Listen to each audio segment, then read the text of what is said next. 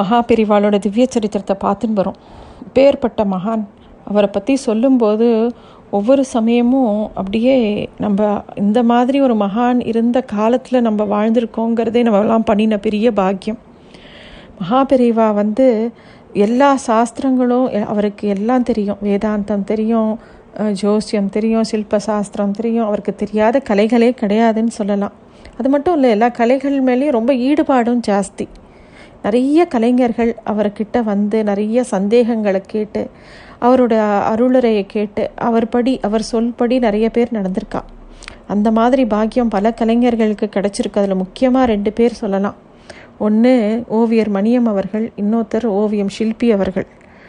ஓமி ஓவியவர் மணியம் அவர்களை பற்றி ஏற்கனவே நான் சொல்லியிருக்கேன். முன்னாடி எபிசோட்ஸில் பெரியவா மகா பெரிவாளோட திவ்ய சரித்திரத்தில் சொல்லும்போது அதை பற்றி சொல்லியிருக்கேன். இன்னைக்கு ஓவியர் ஷில்பி அவர்களுக்கும் மகா பெரிவாளுக்கும் இருந்த சம்பந்தத்தை தான் சொல்ல போகிறேன் இது வந்து இந்த ஹிந்து நாளிதழ் வந்து போட்டிருந்துக்கக்கூடிய எம்பாடிமெண்ட் ஆஃப் ட்ரூத் அப்படிங்கிறதுலேருந்து தான் இந்த குறிப்பை எடுத்திருக்கேன். எல்லாரும் அவசியம் இந்த புஸ்தகத்தை வாங்கணும். எதுனா அவ்வளோ பியூட்டிஃபுல் ஃபோட்டோகிராஃபி இந்த இந்த ஷில்பி அவர்களை பற்றி சொல்லும்போது அவரோட மகன் மகாலிங்கம் அவர்கள் வந்து அதில் என்ன சொல்லியிருக்காருன்னா பெரியவாளுக்கும் அவள் அப்பாவுக்கும் இருந்த சம்பந்தத்தை ரொம்ப அழகாக உருக்கமாக சொல்லியிருக்கார். பெரியவாளோட வார்த்தைகள் தான் அவள் அப்பாவுக்கு அப்படியே வேத வாக்கு. எதுவுமே அவள் அப்பா வந்து பெரியவாளை கேட்காம பண்ணினதில்லை. அவள் அப்பா அதாவது ஷில்பி அவர்கள் வந்து ஆரம்ப காலத்தில் நிறைய நிறைய விதமான படங்கள் போட்டிருந்தார். கார்ட்டூன் அப்புறம் கோவில்கள் எல்லாமே போட்டிருந்தார். ஆயிரத்தி தொள்ளாயிரத்தி ஐம்பத்தி நாலாம் வருஷம் அவர் பெரிவாளை தரிசனம் பண்ணும்போது ஒரு நாள் மத்தியானம் பெரிவா வந்து அவள் அப்பாவை த அங்கேயே இருக்க சொல்கிறார் தங்குறார் ஸ்ரீமடத்தில். ரொம்ப ராத்திரி ஆயிடுறது. அப்போது பெரியவா வந்து ஷில்பி அவர்கள்கிட்ட பேசுகிறார் அது வந்து கிட்டத்தட்ட ஒரு உபதேசம் மாதிரி வாழ்க்கையே மாற்றி போட்ட அந்த உபதேசமானது என்ன அப்படின்னா பெரியவா சொன்னாலாம் உனக்கு ரொம்ப தெய்வ கடாட்சம் இருக்குது உனக்கு பெரிய இந்த கலை வந்து உனக்கு கிடைச்சிருக்கிற ஒரு பெரிய பொக்கிஷம். நீ வந்து போன ஜென்மத்தில் நீ வந்து ஒரு சிற்பியாக இருந்த. அதோட திருப்பியும் இந்த ஜென்மத்தில் நீ வந்து அதோட தொடர்ச்சியாக நீ வந்து இப்போ ஒரு பெரிய ஓவியனாக இருக்க. நீ வந்து நிறைய கோவில்களையும் நிறைய தெய்வங்களையும் வரையணும். இதுதான் உன்னோட கடைசி ஜென்மம். நீ வந்து இந்த கலையை வந்து எல்லாரும் வந்து அனுபவிக்கிற மாதிரி பகவானை எப்படி கர்ப்பகிரகத்தில் பகவான் காட்சி கொடுக்குறாரோ அதை அப்படியே நீ வந்து வரைஞ்சி எல்லார் வீட்டு பூஜை ரூம்லேயும் உன்னோட படங்கள் இருக்கிற மாதிரி நீ பண்ணணும் அப்படிங்கிறத சொன்னாராம். ஓவியர் ஷில்பி அவர்களுக்கு அப்படியே உறைஞ்சு போகிறார் அவருக்கு இந்த மாதிரி பெரியவா சொன்னது வந்து அவருக்கு அதை புரிஞ்சுக்கிறதுக்குள்ளே பெரியவா இன்னொரு முக்கியமான விஷயம் சொல்கிறார் என்ன அப்படின்னா ஆழ்வார்களும் நாயன்மார்களும் இந்த இந்த தேசத்தில் பல இடங்களில் பக்தியை பரப்பினா பகவானை பற்றி எல்லா கோவில்களையும் பாடினா பல பாடல் பெற்ற ஸ்தலத்தை எல்லா இடத்துலையும் பாடினா அதனால் எல்லாரும் என்ன பண்ணினோம்? இது ஆழ்வார் பாடின ஸ்தலம் இது நாயன்மார் பாடின ஸ்தலம் அப்படின்னு சொல்லி அந்த தெய்வங்களை தரிசனம் பண்ணுறதுக்காக எல்லாரும் எங்கேருந்துலாமோ வந்து ஒவ்வொரு கோவிலையும் பார்த்து பகவானை சேவிக்கிறா. அதுவும் அந்த நாளில் எல் அவ்வளோ சீரான ரோடெல்லாம் கிடையாது. அவாவா மாட்டு வண்டிலையும் சில பேர் வந்து தனியாக ரொம்ப தூரம் போக முடியாது. அதனால குரூப் குரூப்பாகவும் ரொம்ப தூரம் போவா. அதுவும் காசி ராமேஸ்வரம்னு கிளம்பி போகிறவாலாம் அந்த க்ஷேத்ராடம் போகிறவாலாம் ஆறு மாதம் ஒரு வருஷம் அவள் திரும்பி வருவாளான்னு கூட தெரியாது. அதெல்லாம் அந்த காலத்தில் அந்த மாதிரி ஒரு பக்தி இருந்தது. அந்த பத்ரிகாசிரமம் போகணும் முக்திநாத் போகணும். எவ்வளோ சிரமம். இப்போன்னா ரோடு இப்போன்னா ஏரோப்ளேன் எல்லாம் இருக்குது ஆனால் அவ்வளோ தூரம் போகணும். அவெல்லாம் போனான் ஆனால் இப்போது எப்படி இருக்குது அப்படின்னா இப்போ இருக்கிறவாளுக்கெல்லாம் அவ் அந்த அளவுக்கு ரொம்ப பெரிய ஈடுபாடு இல்லை. அப்போ இருந்த மாதிரி. எல்லாருக்கும் ஒரு ஒரு வேலை வந்துருத்தோ அவள் அவள் அதில் மூழ்கி போயிடுறா. ஆனால் அவர் வந்து அப்போ பெரியவா சொல்கிறார் உனக்கு முக்கியமான பணி என்னென்னா இந்த பகவான் இருக்கா இல்லையா அங்கே அந்த கர்ப்ப கிரகத்தில் அதை வந்து இந்த மாதிரி போய் சேவிக்காமல் இருக்கா தெரியுமா? அவா வீட்டுக்கு அவா கிட்ட கொண்டு போகணும் நீ அதுதான் உன்னோட முக்கியமான ஒரு பணி அப்படின்னு சொன்னாராம்.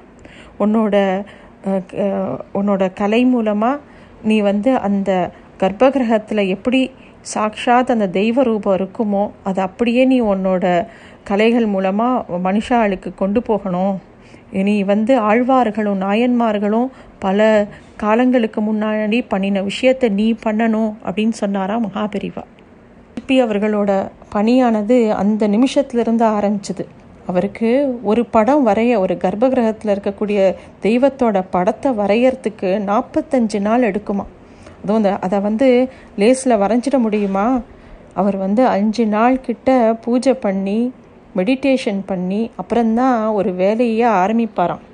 அதுவும் அதை ஆரம்பிக்கும்போது அந்த அந்த மூர்த்தி மேலே இருக்கக்கூடிய வஸ்திரம் நகைகள் எல்லாத்தையுமே அது எப்படி இருக்கோ அப்படியே நம்ம கண் முன்னாடி அந்த தெய்வத்தை கொண்டு வந்துடுவார் அந்த ஓவியத்தில் அந்த நிறங்கள் எல்லாமே அப்படியே கொண்டு வரப்படும்.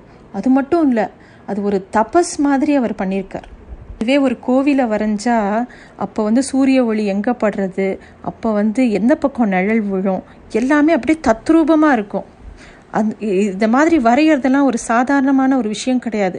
ஒரு கிரப கர்ப்ப கிரகத்தில் நம்மலாம் வந்து ரெண்டு நிமிஷம் தரிசனம் பண்ணிவிட்டு அப்படியே நகர்ந்து போகிறோம் அந்த இடத்துல இருக்கக்கூடிய அர்ச்சகரோ அங்கே உட்காண்டு இந்த மாதிரி வரைகிறாரே ஒரு ஆர்டிஸ்ட்டை நாற்பத்தஞ்சு நாள் ஒரு கர்ப்ப கிரகத்தில் பார்த்து வரைகிறாளே அவளுக்கு அங்கே எந்த லைட்டு ஃபேன் எதுவுமே இருக்காது. எதுவும் அந்த விளக்கொலியும் தெய்வமும் மட்டும்தான் இருக்கும். அந்த தெய்வத்து மேலே இருக்கிற நம்பிக்கையில் அப்படியே தத்ரூபமாக அதை கொண்டு வந்து நமக்காக எந்த ஒரு எதிர்பார்ப்பும் இல்லாமல் காலங்காலமாக இப்போ நம்ம தரிசனம் பண்ணுறோமே எத்தனையோ படங்கள் எல்லாமே அவர் வரைஞ்சது.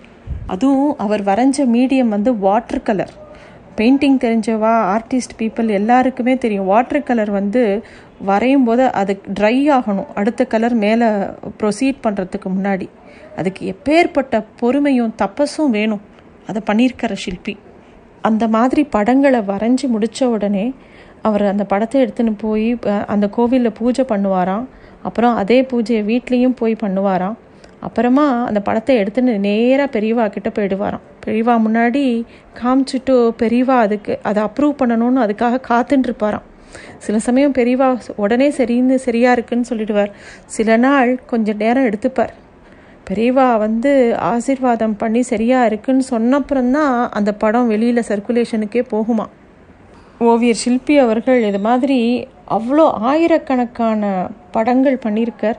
அதை வந்து இப்போ எத்தனையோ பேர் அதை பார்த்து அனுபவிச்சிருக்கா. இப்போ கூட அந்த அகிலாண்டேஸ்வரி படம் அவர் ப பண்ணினதை பார்த்தோன்னா சாக்ஷாத் கர்ப்பகிரகத்தில் அகிலாண்டேஸ்வரியை சேவிக்கிற மாதிரியே இருக்கும். அவ்வளோ தத்ரூபமாக இருக்கும்.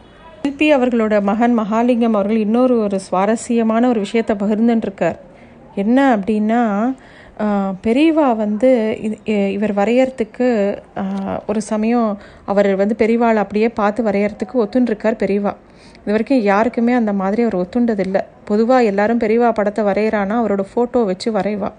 ஆனால் பெரியவா எதுக்கு எப்படி ஒத்துண்டாங்கிறதுக்கு ஒரு கதை சொல்கிறார் மகாலிங்கம் அவர்கள். ஒரு சம்பவம் நடந்ததை சொல்கிறார் என்னென்னா அதாவது ஷில்பி அவர்களோட மனைவி மகாலிங்கம் அவர்களுடைய அம்மா வந்து பெரியவாளோட பெரிய பக்தை. அடிக்கடி போய் பெரியவாளை தரிசனம் பண்ணுறதுக்காக போவாளாம்.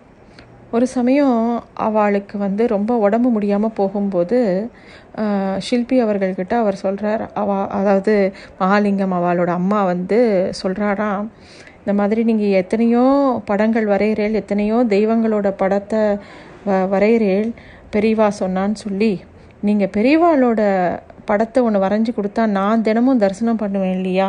அப்படின்னு கே கேட்டாலும் அதுக்கு அவர் ஓவியர் சிற்பி அவர்கள் சொன்னாரா நான் போய் பெரியவாட்டை எப்படி நீங்கள் வந்து நான் வரையறதுக்கு நீங்கள் ஒத்துக்கணும் உங்களை பார்த்து அப்படியே வரைகிறேன்னு நான் கேட்க முடியுமா? அதெல்லாம் என்னால் கேட்க முடியாதுன்னு சொன்னாராம்.